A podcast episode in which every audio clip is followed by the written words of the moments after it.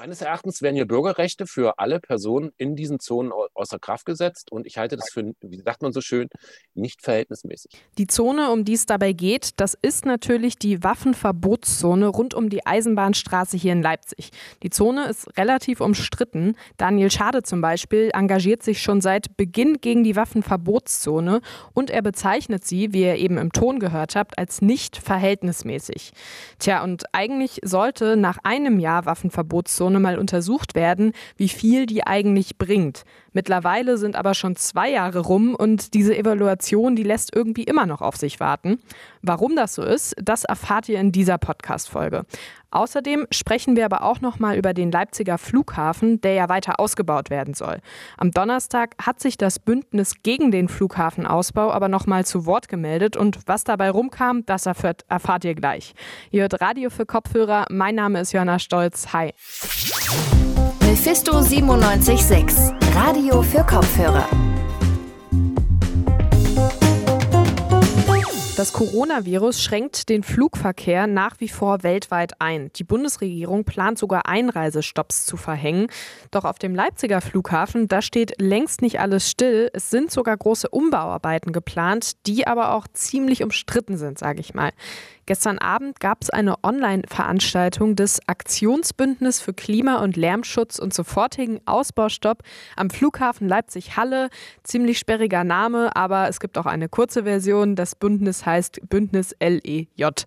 Dort wurden interessierte BürgerInnen über die Einzelheiten des geplanten Ausbaus und über Folgen für Mensch und Umwelt informiert.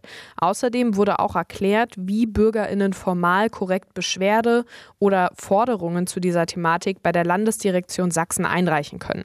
Mein Kollege Leonard Doleschek hat mit der Initiative gesprochen und erklärt uns jetzt nochmal, worum es genau in der Debatte geht. Hallo Leonard. Hallo Johanna. Was genau passiert da jetzt eigentlich am Leipziger Flughafen? Der Leipziger Flughafen soll durch durch ein 500 Millionen Euro teures Bauvorhaben ausgebaut werden.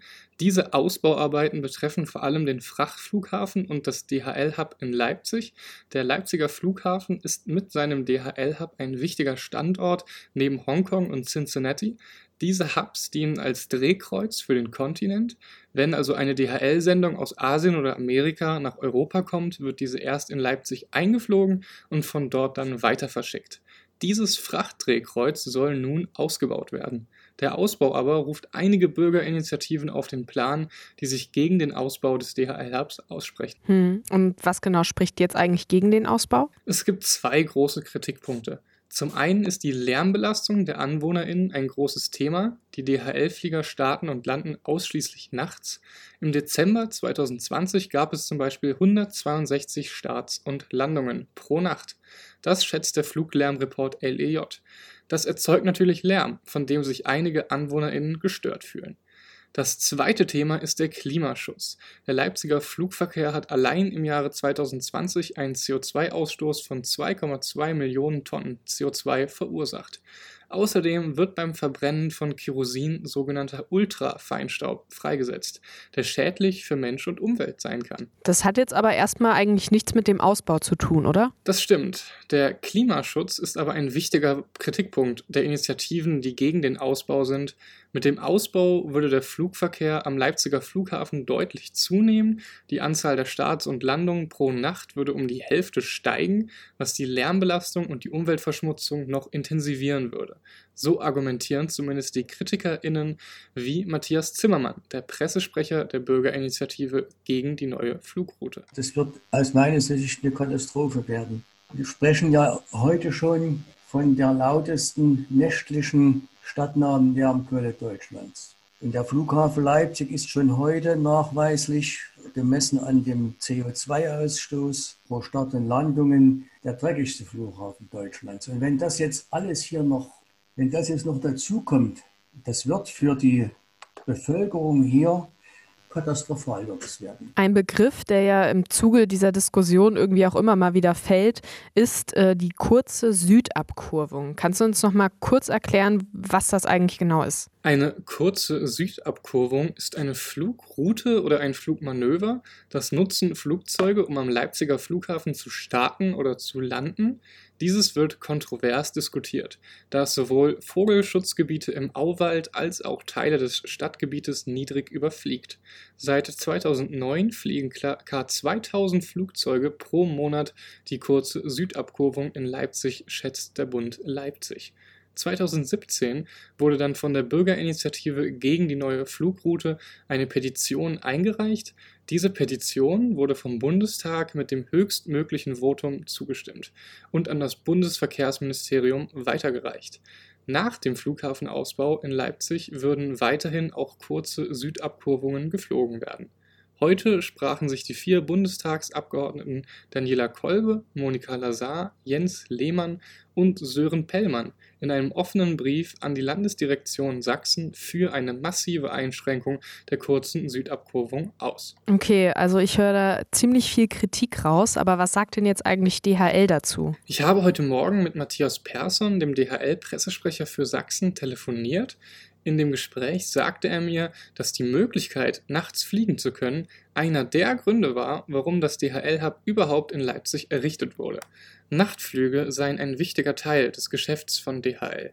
Die Stadt hat DHL genehmigt, nachts zu fliegen, und dieses Recht werden sie auch wahrnehmen. Bei der Diskussion um Umweltschutz und Flugrouten hat Persson auf die Leitung des Flughafens bzw. die sächsische Luftfahrtbehörde verwiesen. Es läge an diesen Institutionen, Klimaschutz und Flugrouten zu regulieren.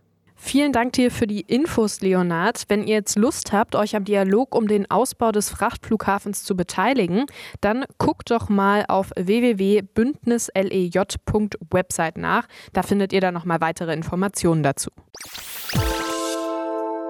Seit November 2018 gibt es ja die Waffenverbotszone im Leipziger Osten. In dem Bereich rund um die Eisenbahnstraße herrschen deswegen ein paar Sonderregeln. Es dürfen keine Waffen jeglicher Form mitgenommen werden, auch keine Messer oder zum Beispiel ein Pfefferspray. Und außerdem ist die Polizei berechtigt, Bürgerinnen vor Ort verdachtsunabhängig zu kontrollieren. Der Grund für diese Maßnahmen ist, dass es in dem Viertel zu mehrfachen Gewaltausschreitungen kam. Die Waffenverbotszone hat in Leipzig aber auch für viel Diskussion gesorgt und ist auf jeden Fall umstritten. Deswegen sollte es eben nach einem Jahr nochmal eine wissenschaftliche Auswertung geben, um zu gucken, ob die Maßnahmen wirklich was bringen und die Kriminalität dadurch auch gesunken ist. Jetzt, zwei Jahre später, ist da aber immer noch nichts passiert. Und warum das so ist, das hat meine Kollegin Alina Eckelmann recherchiert. Sag mal, warum dauert das mit der Evaluation der Waffenverbotszone in Leipzig so lange? Ja, die Auswertung hat sich durch mehrere Faktoren verzögert. Im Jahr 2019 hat der sächsische Innenminister Roland Wöller die Hochschule der sächsischen Polizei mit der Auswertung beauftragt und wurde zum Beispiel auch von den Linken stark dafür kritisiert, weil er damit die Position der AnwohnerInnen komplett außer Acht gelassen hat. Und außerdem hätte dann die Auswertung auch nur aus Datenmaterial der Polizei bestanden. Die Partei der Linken konnte sich dann auch letztendlich mit ihrem Einwand im Stadtrat durchsetzen und aus diesem Grund gingen dann nochmal Fragebögen raus. Also einmal an 3000 zufällig ausgewählte AnwohnerInnen und zusätzlich noch an 10 bis 15 ansässige Vereine und Initiativen. Das heißt also, wir haben halt einmal die Studie und dann noch die Fragebögen obendrauf, um sich halt ein Meinungsbild zu machen. Und im Herbst 2020 sollten dann eigentlich auch die Ergebnisse kommen. Auf meine Nachfrage hin hat die Pressestelle der Polizei Sachsen mir dann mitgeteilt, dass es sich wegen Corona und der eingeschränkten Kapazitäten verzögert hat und das wurde auch indirekt bestätigt, dadurch, dass dann die aktivistische Initiative Copwatch aus Leipzig berichtet hat, dass die Fragebögen auch erst im September verschickt wurden, anstatt im Frühjahr, also wie anstatt wie geplant. Ja, kannst du uns noch mal kurz erklären, warum diese Evaluation von der Waffenverbotszone eigentlich so wichtig ist? Ja, gerne, denn äh, dieses Sicherheitskonzept war eigentlich von Anfang an umstritten. Das Kontroverse daran ist, dass das migrantisch geprägte Viertel Neustadt-Neuschönefeld mit dieser Zone den Stempel Kriminalitätsschwerpunkt erhält oder auch, dass die äh, Eisenbahnstraße als gefährlichste Straße Deutschlands gilt, wenn man jetzt mal an die Spiegeldoku denkt. Also generell eben, dass das Viertel mit Verbrechen assoziiert wird und demnach auch stigmatisiert wird. Und damit verbunden haben natürlich auch die Polizeikontrollen ohne Anlass, die ja in der Zone erlaubt sind, einen bitteren Beigeschmack. Also seit der Einrichtung der Zone steht eigentlich der Vorwurf im Raum, dass sie eben Racial Profiling begünstigt und sogar unterstützt. Also das Kontrollieren von Leuten aufgrund ihrer Hautfarbe und der damit verbundenen Stereotypen. Was hast du denn bezüglich der Stigmatisierung des Stadtdetails jetzt bei deiner Recherche noch herausgefunden? Also es gibt da verschiedene Stimmen. Ich habe ja auch mit mehreren Leuten gesprochen. Aber Holger Gasse zum Beispiel, der ist CDU-Lokalpolitiker und Pizzeriabesitzer im Osten, der hat betont, dass die kriminellen Ereignisse dem Viertel geschadet haben und eben nicht die Waffenverbotszone. Eine Straftat, die stattfindet, ist nach meinem Dafürhalten eine viel größere Stigmatisierung für ein Gebiet, als dass man versucht, durch Maßnahmen diese Straftaten zu verhindern. Niemand würde sich heutzutage, sag ich mal, darüber beschweren, dass an Flughäfen Waffenkontrollen stattfinden und in Flugzeugen keine Waffen mitgenommen werden. Und ähm, er sagt auch, dass er bemerkt hätte, dass viele AnwohnerInnen wegen der Gewalt verunsichert sind. Und deswegen ist er der Meinung, eine Zone sei einfach nötig. Trifft diese Verunsicherung, sage ich jetzt mal, auf fast alle AnwohnerInnen des Gebietes zu? Oder konntest du da auch noch andere Eindrücke gewinnen? Naja, ich habe auch noch mit anderen Leuten gesprochen, zum Beispiel auch mit Daniel Schade, der für das Ostpassage-Theater arbeitet. Und den haben wir ja auch schon am Anfang gehört. Er hat die Sichtweise der POC-Anwohnerinnen in den Fokus gerückt, also die AnwohnerInnen, die nicht weiß sind. Für viele dieser Leute ist natürlich das Viertel auch eine Heimat, weil dort kann man zu Hause sein, weil man nicht komisch angeguckt wird. Ja, also weil man es eigentlich normal ist, dass man anders ist. Und ähm, das wurde mir auch so äh, von einigen Leuten so gespiegelt dass das ein großer Faktor ist. Und in, insofern ist natürlich so eine Stigmatisierung dann auch nochmal irgendwie eine Entwertung von einem Lebensgefühl, ja. Da spricht er davon, dass die Maßnahmen der Zone ein Sicherheits-, ein Unsicherheitsgefühl gerade bei den POCs verschärft. Sie wissen nicht, was sie jetzt dürfen und fühlen sich eben dadurch auch unwohl. Hm, ist dieser Racial Profiling-Vorwurf berechtigt? Naja, also dazu kann ich nur so viel sagen. Zwei meiner drei Interviewpartner, die weiße Männer sind, die waren sich einig, dass man als weiß gelesene Person kaum bis keine Berührungspunkte mit den Polizeikontrollen hat, während eine Person of Color definitiv stärker betroffen ist. Und das würde ja auch somit die Spaltung der BürgerInnen bezüglich des Sicherheitsgefühls erklären. Also einerseits eben, was wir von Holger Gasse gehört haben, aber auch andererseits die Sichtweise von Daniel Schade, und ja, eventuell liefert die Evaluation ja mehr Antworten. Mm, okay, dann äh, hoffen wir mal, dass die Evaluation dann auch bald äh, erscheint. Wie würde es denn dann nach der Veröffentlichung der Ergebnisse weitergehen? Das ist noch nicht so richtig absehbar, wie es da weitergeht. Ähm, man kann nur mutmaßen, ob die Ergebnisse Überlegungen anregen, was es als Alternativen zur Waffenverbotszone gibt. Ähm, ich habe zum Beispiel auch noch mal mit Erik Schülke geredet, der ist Vorstandsvorsitzender des Bürgervereins Neustädter Markt e.V.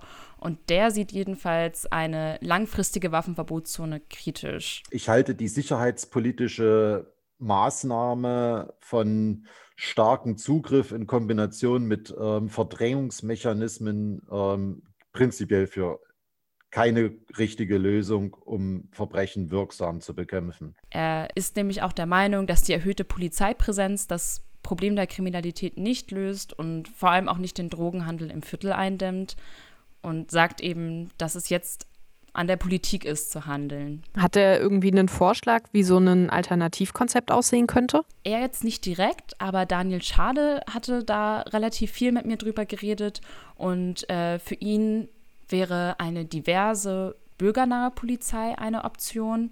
Die sollte eben auch die gesprochenen Sprachen im Viertel beherrschen und die lokalen Akteure gut kennen, damit sie als Ansprechpartner vor Ort für die verschiedenen Communities fungieren kann. Also ein bisschen andere Polizei, die aber dann auch nahbarer ist für alle Leute, die da im Viertel wohnen. Und er sagt eben, das würde auch das Sicherheitsgefühl erhöhen. Und ja, generell fordert er mehr Mut, sich mit Expertinnen in der Stadt auch zusammenzufinden und neue Konzepte auszuprobieren. Okay, was wir auf jeden Fall festhalten können, sage ich mal, ist, dass die Evaluation der Zone längst überfällig ist, um herauszufinden, ob es eine Waffenverbotszone in der Eisenbahnstraße wirklich braucht. Wir haben jetzt äh, verschiedene Stimmen von der Eisenbahnstraße gehört und da entsteht eher der Eindruck, dass andere Herangehensweisen die verschiedenen Meinungsbilder und Hintergründe der AnwohnerInnen vielleicht eher einen könnten. Ja, und damit sind wir auch schon wieder am Ende dieser Folge von Radio für Kopfhörer angekommen, heute an diesem 29. Januar. Abonniert uns gerne und lasst uns Feedback da oder ihr könnt uns auch auf unseren Social Media Kanälen folgen unter Mephisto976 und die nächste Folge gibt es dann wie immer am Montag. Mein Name ist Johanna Stolz und ich wünsche euch ein schönes Wochenende. Ciao. Mephisto 976 Radio für Kopfhörer.